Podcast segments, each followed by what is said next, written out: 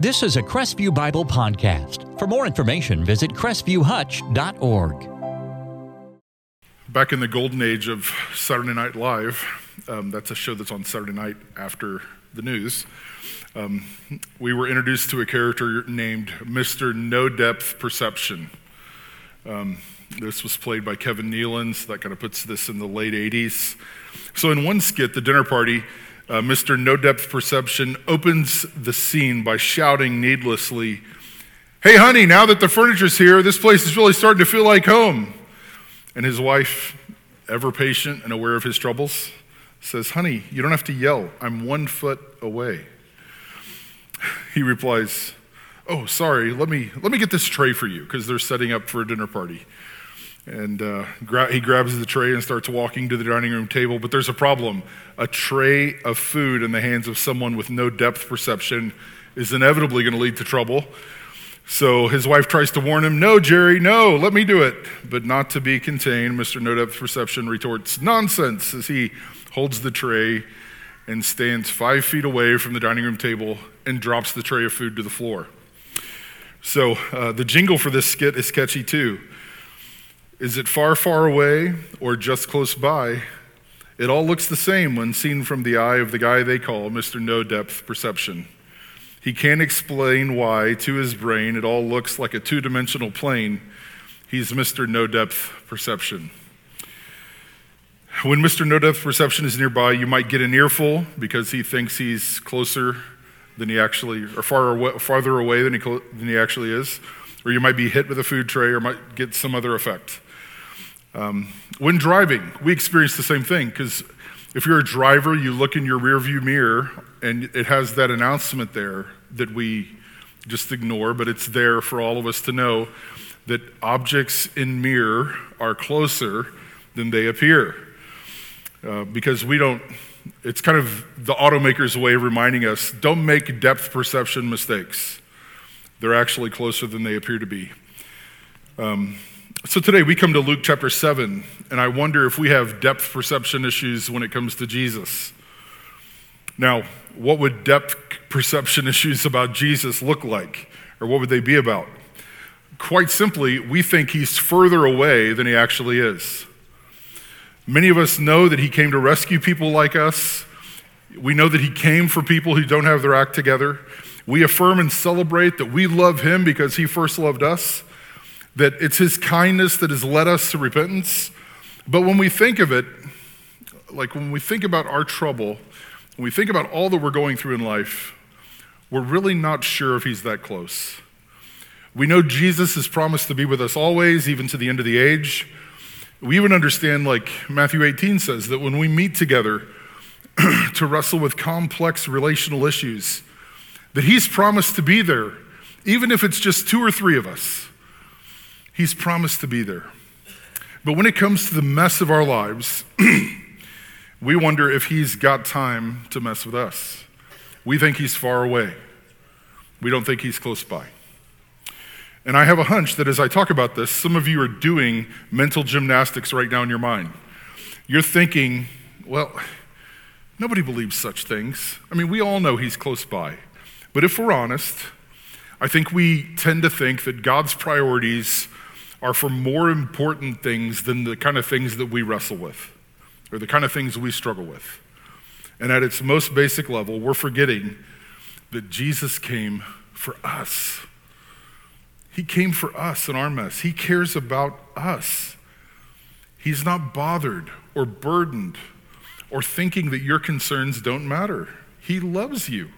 I love how John put that right at the end of communion. Hey, Jesus loves you because we so often forget it. Now, unfortunately, we've probably helped promote this kind of thinking in the church world. We put the spotlight on certain people or certain ways of doing things. Um, and we're, what we're doing subtly when we're putting the spotlight there is we can easily think precisely the opposite of what the Bible teaches. so we're, we're more wowed by someone who just appears to live rightly than the one who has saved them to make that possible. So you think of someone in the church who's really devoted to prayer, and you're like, man, I can't believe them. And we're more wowed that they're devoted to prayer than we are that a Savior rescued them from themselves and devoted them to prayer. We see someone who knows the Word really well, and we're awed by that person who knows the Word rather than the person who changed their hearts to want to know His Word. The wow factor is for those who really appear to be living this. Um, and what, we, what we've seen so far in the Gospels is Jesus wasn't wowed by religious people. Uh, he wasn't wowed by their determination. He wasn't wowed by their devotion to do the right thing. In fact, he had strong words for religious people, challenging them to lean into him. Don't miss me. You want to fast? You want to keep all your observances? You want to do all your stuff? Don't miss me. That's what he's appealed to them. So in the church, we, it kind of begins with us. We can subtly start to think that Jesus would care more for me if I did this or that thing and did it rightly. And we're adding to the gospel. We're distorting the gospel when we think this way. So, a passage like we see today will help us see that Jesus is an equal opportunity God.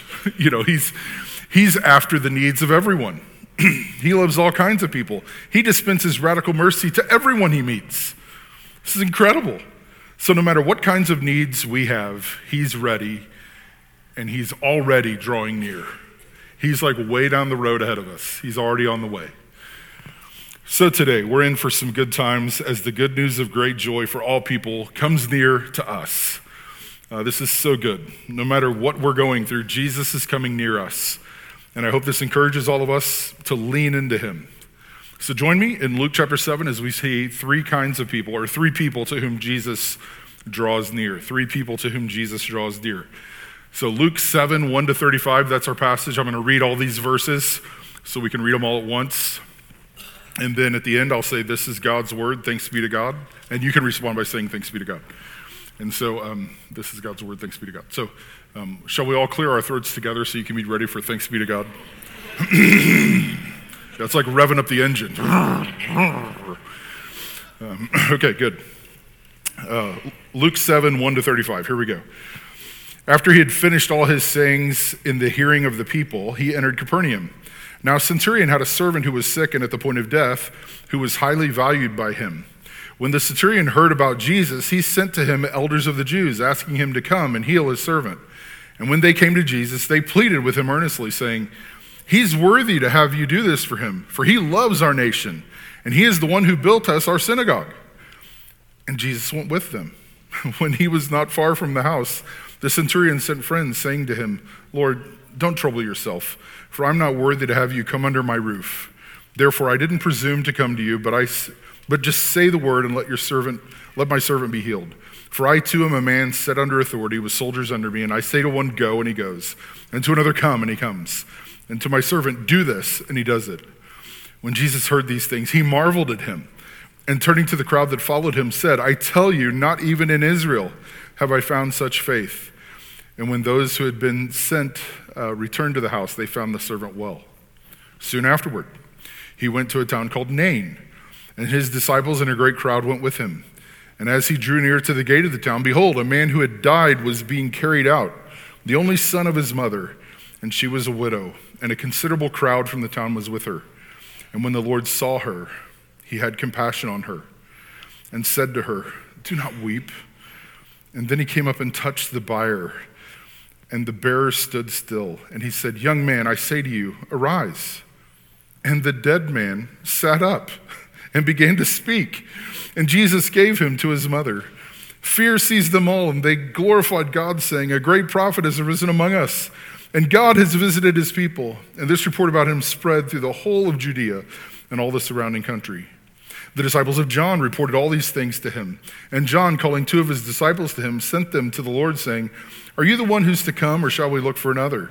And when the men had come to him, they said, John the Baptist has sent us to you, saying, Are you the one who is to come, or shall we look for another?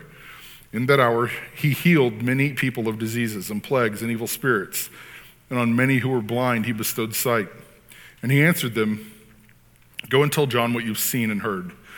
The blind receive their sight, the lame walk, lepers are cleansed, and the deaf hear. The dead are raised up. The poor have good news preached to them. And blessed is the one who is not offended by me. When John's messengers had gone, Jesus began to speak to the crowds concerning John. What did you go out in the wilderness to see? A reed shaken by the wind? What then did you go out to see? A man dressed in soft clothing? Behold, those who are dressed in splendid clothing and live in luxury are in king's courts. What then did you go out to see? A prophet? Yes, I tell you, and more than a prophet.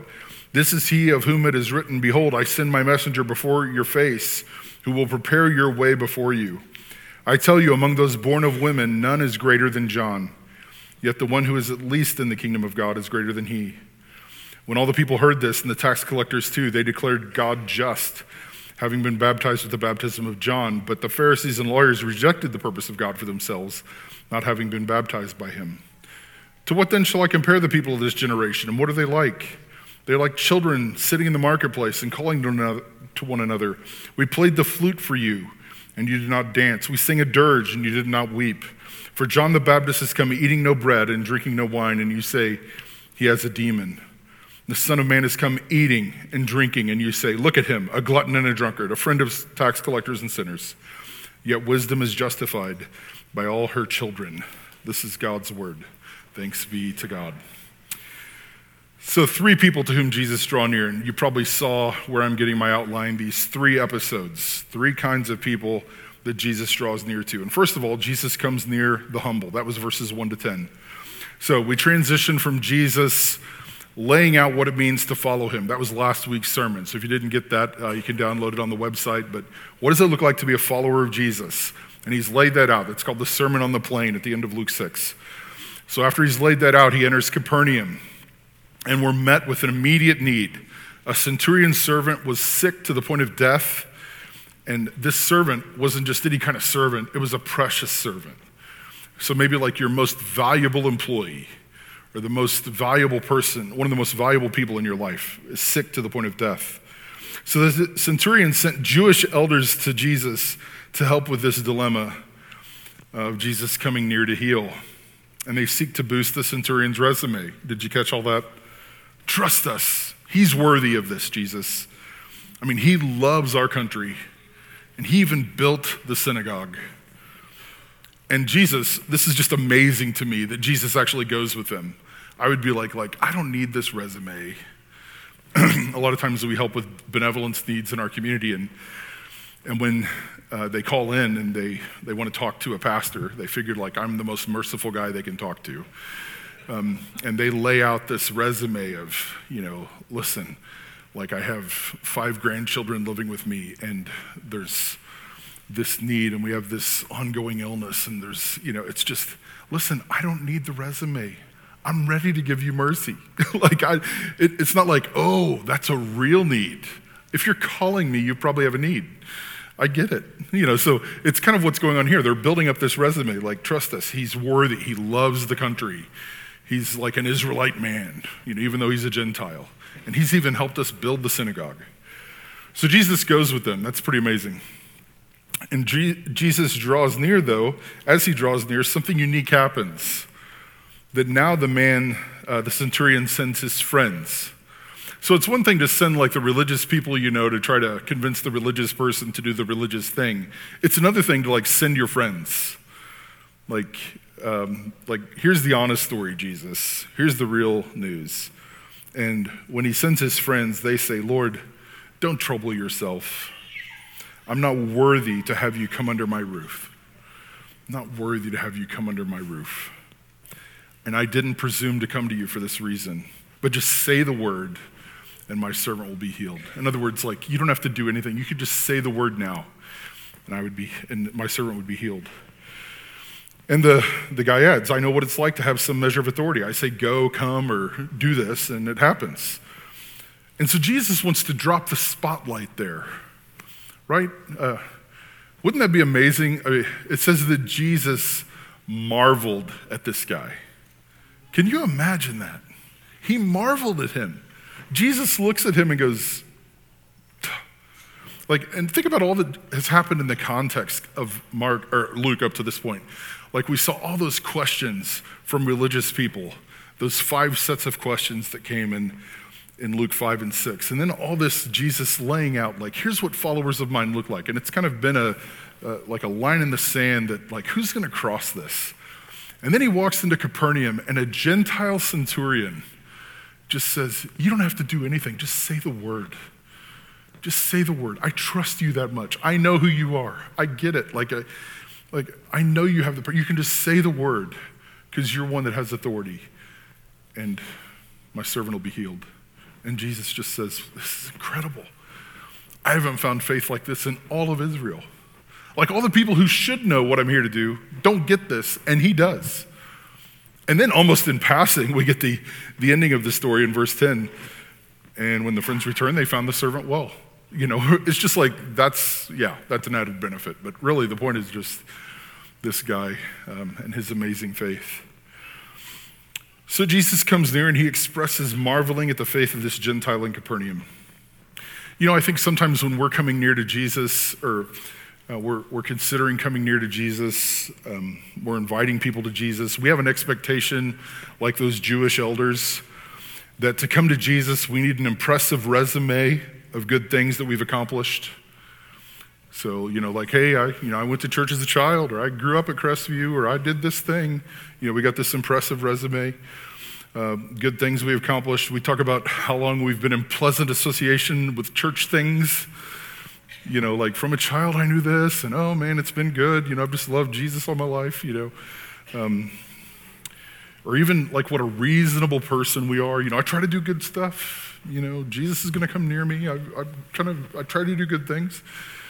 Um, and we we can think that about other people, like God's not going to help them because they're not a very good person, or they've never been in church in their life, or you know, what do they have to lean on? Or we think that about ourselves, like, man, I've had a rough week. I was short with my wife. My kids are frustrated with me. Work isn't going so well. God's not going to come near me. And, and all Jesus is asking for is just that those who come to him would come humbly, that they would give up on themselves, that they would give up on the qualifications. Like, I'm not worthy for you to come under my roof. I'm not worthy. Just come with humility. And Jesus is like, Yeah, I'm there. Yeah. So this man is commended not for his resume, but for his trust that Jesus can just speak the word and heal a servant. And that's precisely what happens. Last week we were told, Jesus told us in understanding what it looks like to follow him, that it's the poor who get the kingdom. Like those who are like don't have the resources. They're the ones that get the kingdom. So, I wonder if we're settling in on this idea that Jesus comes near the humble. He just comes near those who have nothing else to put confidence in but him. He comes near the humble. That's not where this passage ends. I mean, there's still more. There's another story here. Um, look at verses 11 through 17. We have Jesus, another person that Jesus comes near. He comes near the suffering. He comes near the suffering. This is maybe one of my favorite stories in the entire Gospel of Luke, verses 11 through 17. So from Capernaum, Jesus goes to a town called Nain with his disciples and many people. He draws near to the gate of the town. And remember what I told you? Behold, that's a big deal in Luke. When you see behold, I just write look real big right in the margins. And I, on the O's, I usually put little eyes at the bottom like they're looking at something. Uh, so behold, look, look what's going on here a man has died and he's being carried out. And look at his resume. He's the only son of his mother, and she's a widow, which means she has nothing left in life. Like in that culture, we know that that meant like she's going to have a rough life. She doesn't have a husband to provide for her, she doesn't have a son so, and he's the only son. There's no one else that they're looking to. So a large crowd from town was with her. And you see this pattern over and over in the Gospels. Watch when Jesus shows up at a situation, we see this pattern. Jesus sees her, he has compassion on her, and he acts. So he sees her. I mean, if you just mark that down, he sees her. That's where Jesus begins. How many times does Jesus, Jesus just see someone? He sees them, And then he has compassion, and then he acts. Over and over again, that happens in the Gospels. So you can imagine her suffering being great. Someone has died. It was her only son. And it wasn't like a little child's son, it was just her only son. It was probably a grown up son. And she's a widow. She didn't have any prospects to rest on. And Jesus' words are almost startling. Like, we know what's happened. We, we've been around Jesus enough to know, like, he just throws stuff out there. But he says to her, Don't cry.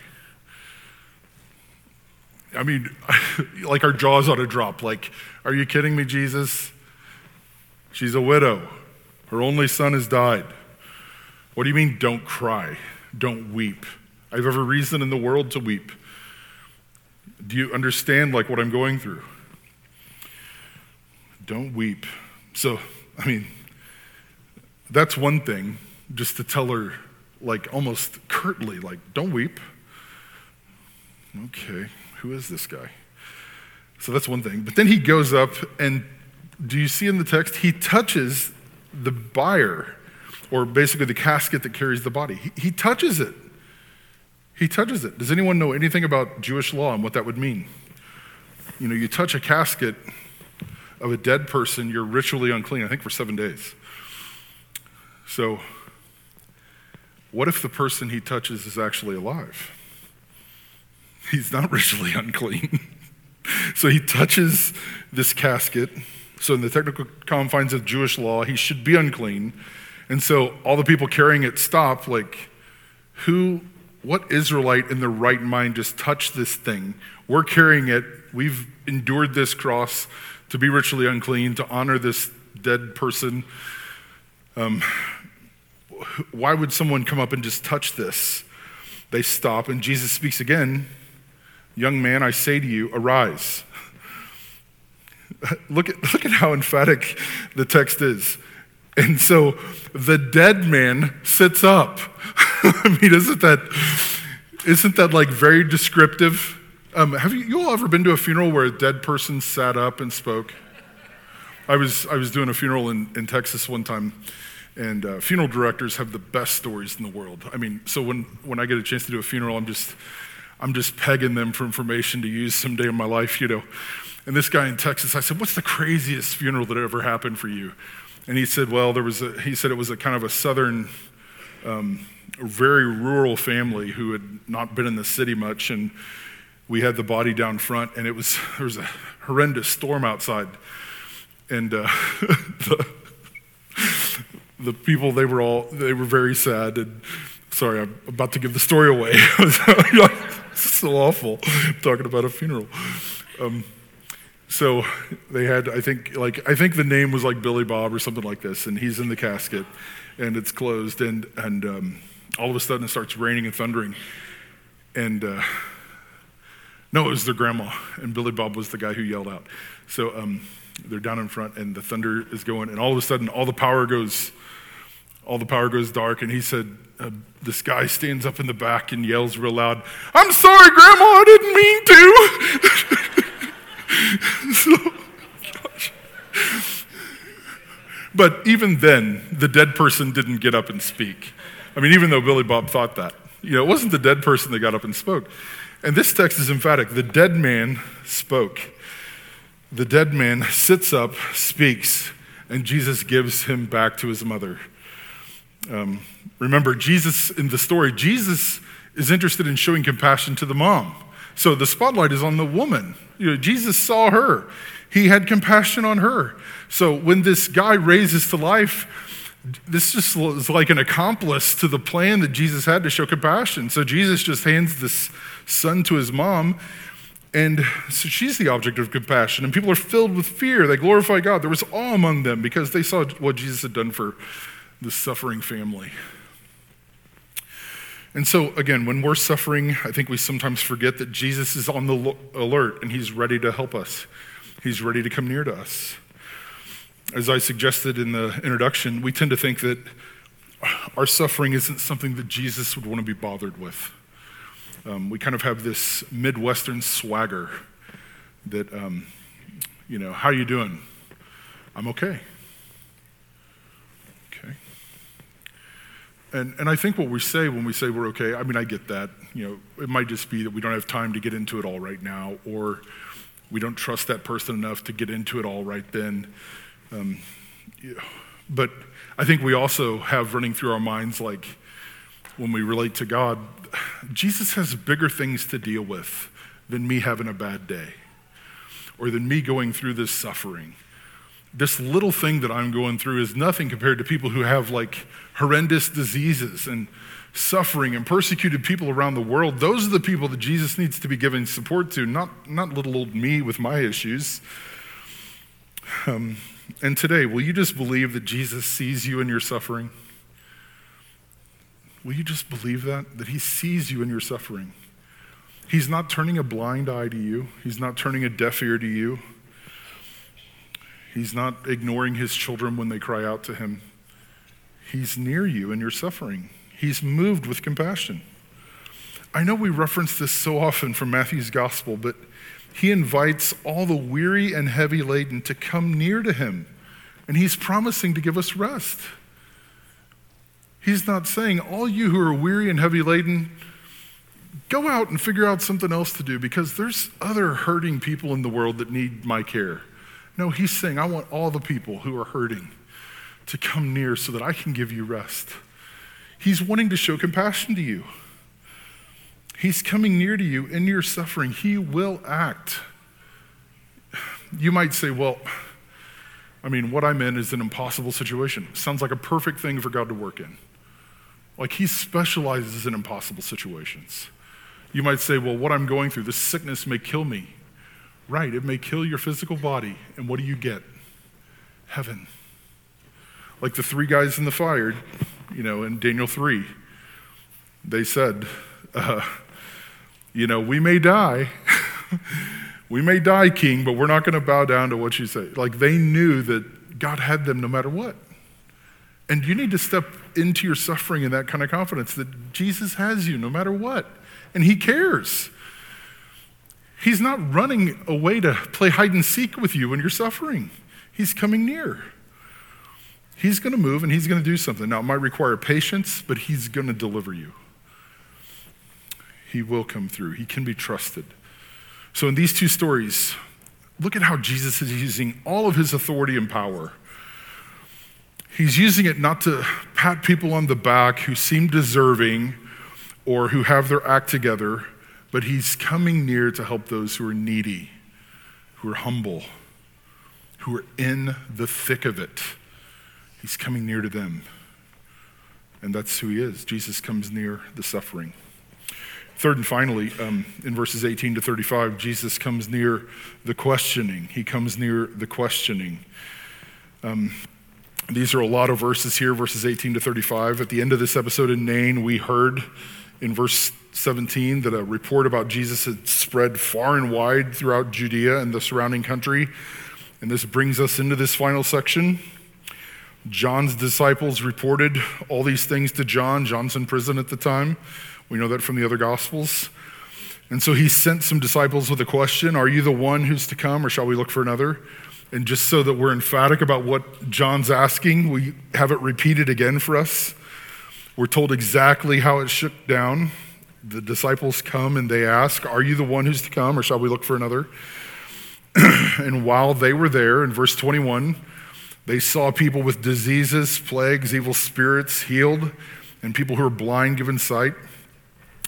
And so Jesus says, I got an answer for your question. Why don't you go back to John and tell him this?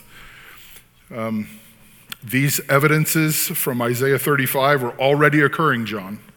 So Jesus is quoting Isaiah 35, verses 5 and 6. These evidences from Isaiah 35 are already occurring, John.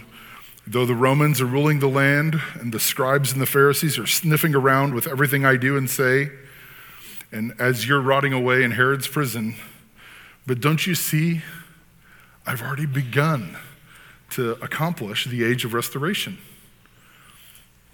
This is it. I am the one. Like everything is happening exactly like the Bible said it would. That's your answer, John. You know the scriptures. You know what Isaiah 35 says. Blind are going to receive their sight, lame are going to leap for joy. Good news, preach to the poor. These things are going to be true. And that's our signal that the age of restoration has begun. So Jesus continues with a little side point after John's messengers leave. He asks the crowd who they expected to meet when they saw John. Did they expect to meet a wimp, like a reed just shaking in the wind, like the wind's blowing? Or I guess to translate this into Kansas vernacular, what'd you expect to see, like a Bradford pear tree shaking in the wind? You know, just some brittle thing that's going to fall over and tear our roofs up anyway, you know, whatever. Um, did you expect to see that, or did you see uh, expect to see a man dressed in soft clothing, like some elitist sporting nice threads and living a soft life? Is that what you expected to see when you went out into the wilderness to see John? No, you went to see a prophet, and John wasn't just any prophet. He came to go before Jesus, like Malachi 3:1 spoke of. So no one is greater than John when it comes to setting up Jesus coming. And now, because that Jesus is here, the point is realized, and it's the case that um, anyone who believes in Jesus is greater than John. Because John's pointing to something that's here, and now all of us who believe that, we're in on all these benefits that this Savior came to bring. And so people just side up according to what they knew of John. That was that ending um, in verses. Um, yeah, verses 29 and 30. Um, so, yeah, some went, had been baptized with John and they were like, that's right. And others were like, I'm not doing this. That's crazy. John was a little wacko. And so then Jesus just draws them out. He says, We all have opinions about John? Great. Verse 31 Jesus says, To what shall I compare this generation to? And what are they like? I love how Ralph Davis helped me understand this. So here's how he puts it. This is the first use of this phrase, this generation in Luke's gospel. And it consistently refers to those who are opposed to Jesus. So you might just put a note out in your Bibles. This generation equals those who are opposed to Jesus. The phrase is not a time indicator, but a hostility indicator. And Jesus likens this generation to the fickleness of children at play in verse 32. The kids providing the music are frustrated. They tell their playmates, We played wedding music for you, but you haven't danced. You just turn crabby and say, We don't want to play wedding. And so we cranked up a funeral dirge, and you say, ah, we don't want to play funeral either. And Jesus is saying that's how the unbelief of Israel is.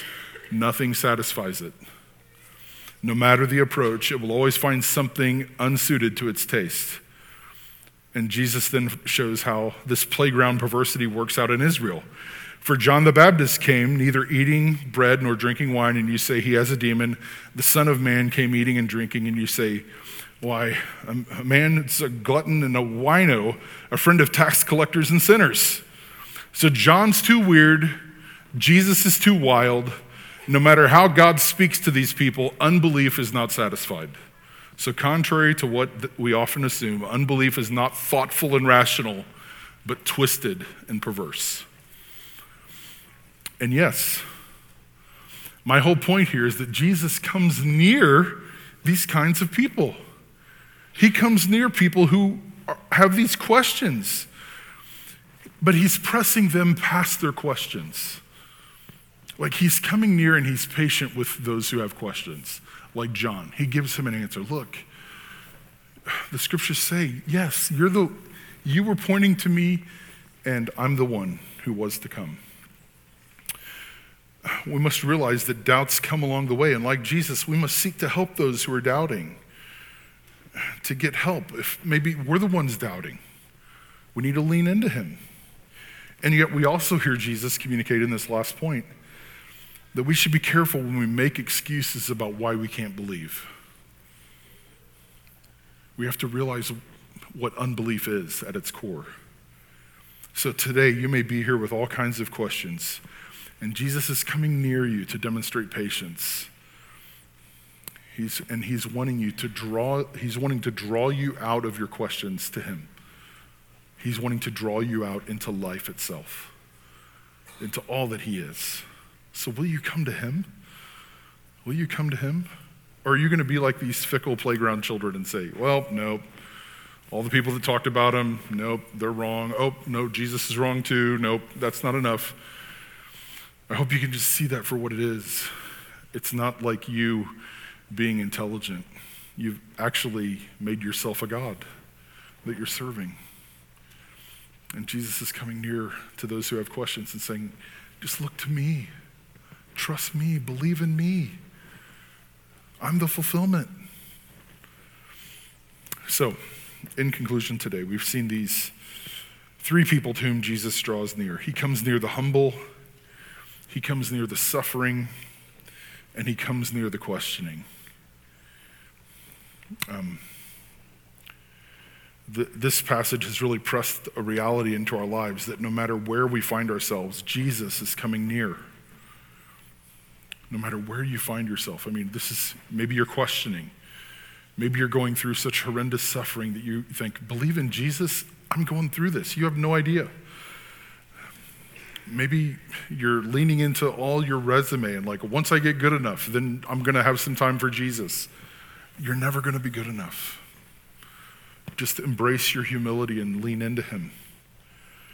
So today, would you just humble yourself, trusting that Jesus will make good on what He says and draw near to you? Uh, like John said when we had Lord's Supper earlier, will you just believe in Him? Will you trust in Him? Give up trying to fix all this on yourself. I think probably part of the reason, like, all of these are exhausting, aren't they? Like the, in the first case, if we build our lives on making our resume great, it is exhausting. I mean, just the moment you've accomplished something, you realize there's something else you got to accomplish. And if you keep thinking that you got to do all that to get to God, you're never going to be able to do enough. So Jesus is just saying, humble yourself before the sight of the Lord, and He'll lift you up. Just lean into Him and say, I can't measure up. And I'm going to go in with you, Jesus, or, or suffering. If we wallow in that and we're just stuck there, of course, there's hurt that people are going through in this room. I know. I mean, on top of all the stuff that we publish, I know all kinds of hurt that we can't publish because you've asked us not to. There's hurt that's going on in this room. And it, it can just overwhelm you. And I'm saying to you today, Jesus gets it better than I do.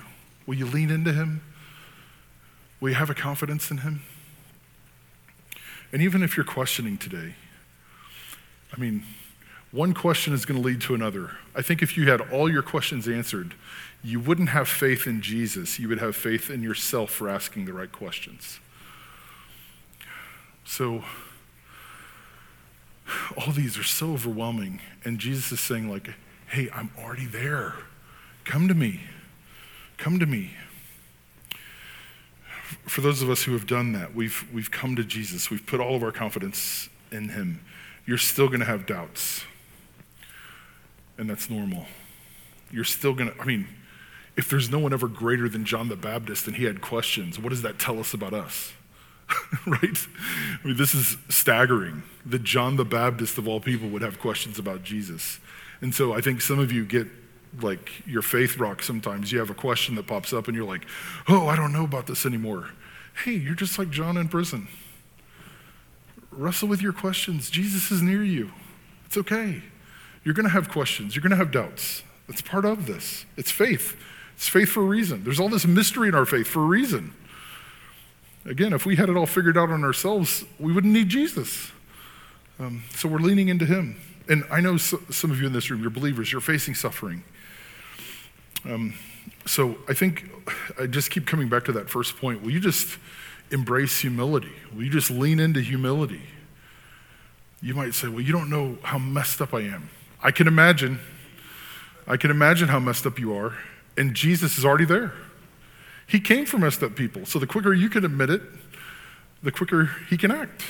So just step into that. Uh, humble yourself. Admit your needs to Jesus. And you're going to find him to be on the move to you.